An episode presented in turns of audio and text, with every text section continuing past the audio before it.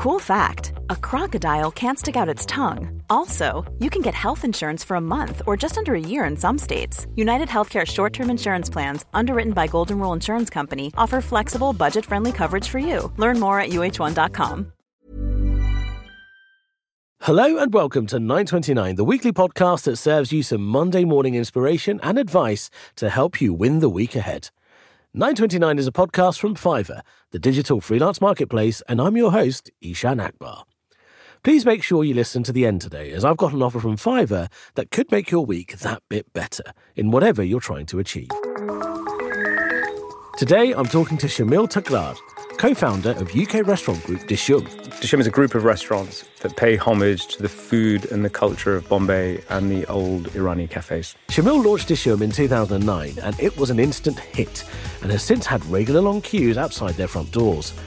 Shamil credits the use of poetry within business as part of his secret sauce to success. I think creativity is the means by which we can connect on a aesthetic and emotional level with our customers and our team members. Creativity can create beauty, which can create connection. Let's get into it with Shamil Thakrar. I'm so excited to be speaking to you today because Dishoom is one of my most favourite restaurants in the country. Uh, and before we started, you very kindly gave me this wonderful goodie bag of poetry and a record. And I'm excited to delve into those. But let's start with Dishoom. What made you want to start this amazing restaurant? I think, um, I mean, in some ways, it was simply, you know, there was some commercial thing there. I felt like between Benares and the Curry House, there, there was something there that was missing for me, which is a way to access Indian food, maybe Indian culture in a way that was, you know, sort of different to what we had. But I think culturally, what I really was interested in is that the relationship between Britain and India is a very old one.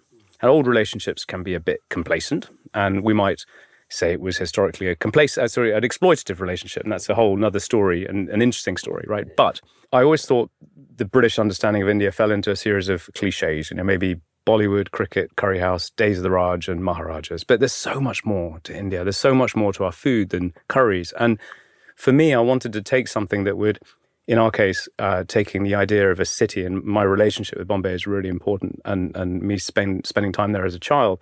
But taking that idea of the food and culture of a city and bringing it alive and using this idea of these Irani cafes, which we think about quite a lot, these old cafes, and the history of Bombay to showcase an entirely different food and culture and to say, wow, this is this is all the cool stuff, and to maybe wake people up to the fact that pav is a great food, or keema pao, or you know masala omelets in the morning. It's not. It's so much more than than the stuff that we knew about. One thing that's really great about your restaurants is you do feel like you've been transported into another quite unfamiliar world and there's a real sense of creative exploration in your restaurants. Now, explain to me how creativity plays a part in your story and Dishoom's story. I mean, my background is solidly not creative. You know, I, I, went through business school and was in a consulting company, and then they, they sort of bang you on the head until you're not creative at all. But I, I think for me, as we explored the idea of Bombay and food and culture, I fell in love with it. I discovered history. It opened up. I discovered that Bombay had a jazz scene or a rock music scene in the 70s. That, but so every time we open a restaurant,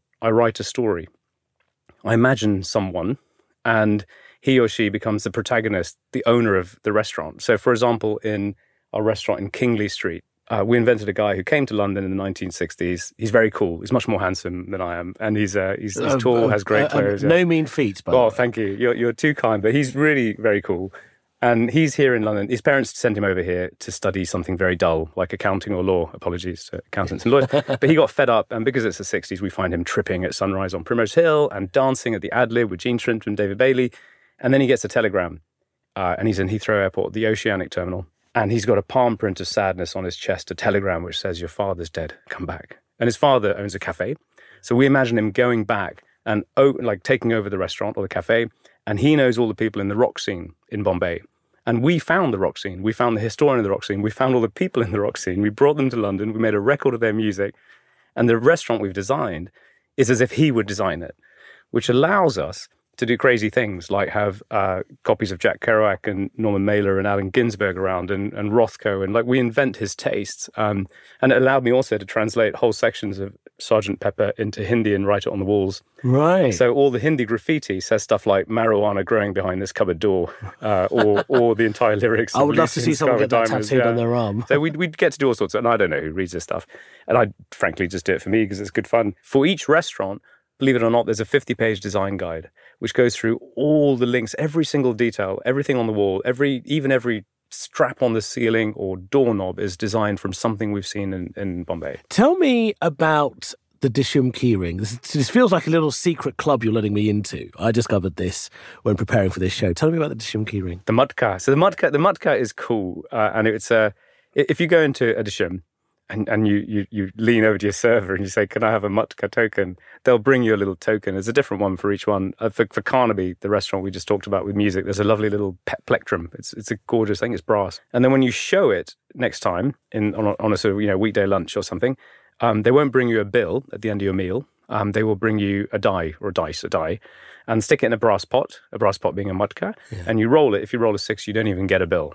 Uh, so if you if you hear cheers from across the restaurant, that's probably that. Right, right, right. Let's uh, talk about. You mentioned earlier that you had done quite serious jobs. You were a consultant, you did spreadsheets and all this. And then you unlocked a part of your creativity. And this is a story that's really close to my heart because I started my career in banking and wealth management and then eventually yeah, became yeah. a comedian. Yeah. Tell us about how you unlocked it and kind of why, you know, why did you suddenly decide, yeah, I'm going to roll the die in the mudga and see if this is what I'm going to do? Yeah, it's a good question. I mean, people thought I was an idiot. My dad, especially. I think he, he was a cool guy and had massive, I guess, belief in me, and, and he was a cheerleader and all of that. But I remember some of his friends were like, "Really, this is what he's doing?" Yeah. So I think I, I think that initially, you know, I'm sorry to admit that it was probably a bit commercial. Yeah. And then I fell in love with it. And then and then gradually discovered all of the heritage, discovered that I mean I'd spent a lot of time with, in Bombay with my grandparents in the 19, 1977, 78. A really interesting time. And we spent a lot of time there, a lot of time in India. And latterly I think I've connected that trip with me gradually discovering that there was so much to be said, so much to be sort of talked about, articulated, put into design.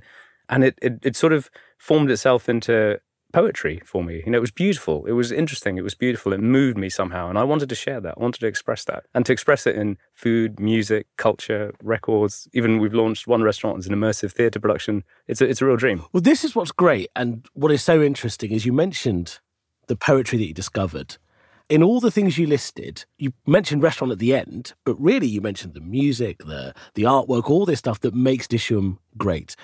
Talk to me about how you've converted this poetry into your business and why it's important. Well, why, why does poetry move us? I, I love lots of different poetry. I love Keats. Know, so why, why does Keats move me? Because I think it's it creates an emotional connection with you, uh, and it's also beautiful. It's aesthetically beautiful. So something that moves you in that, something that really connects with with you and your soul, whatever that is. And I wanted to use the the ways in which I had gotten connected to my heritage. And you know, we are here now as Indians and, and South Asians. You know, this is this is this is our story as well. And I wanted to tell those stories in a way that would reach people, not not just other people who are South Asian, but also people who are not South Asian. You know, who understood, who could then understand and come into this world, who maybe had another idea about India. And I wanted people to feel like even something as you know down home prosaic as a cup of chai. You know, everyone has a cup of chai, a billion cups of chai served in India daily. I wanted that to become cool, poetic, beautiful, and to hold up a chai glass in the way that you have to do from the top of the glass, otherwise you Yeah, burn your fingers. You bring it to your mouth and you smell the chai, and it's a bit hot, and you and, and, and you burn yourself, and you put the glass down. That's poetic. It- It's actually beautiful. But I wanted to see the poetry in that, and then to place that contextually in a beautiful restaurant which reference all the different bits of Bombay, all the designs, all the artwork, uh, all the buildings we'd seen. Um, and then for you to come in and, and, and listen to the music, right there you're transported. And to me, that, that feels poetic. Shamil, thank you so much for your time on 929. Ishan, it's wonderful and an honor to be here. Thank you. What will you take away with you from this chat with Shamil? Was it putting an effort in the creative pursuits that customers may not immediately see, but will add to the experience of being associated with your brand? Here's something else to help your week go that bit better. Fiverr are offering listeners to this podcast 20% off their next order when you use the discount code podcast22 at fiverr.com. Try it today and enjoy getting more stuff done. Thanks so much for listening. Hit follow, and I'll be back with you next Monday morning. Until then, have a great week.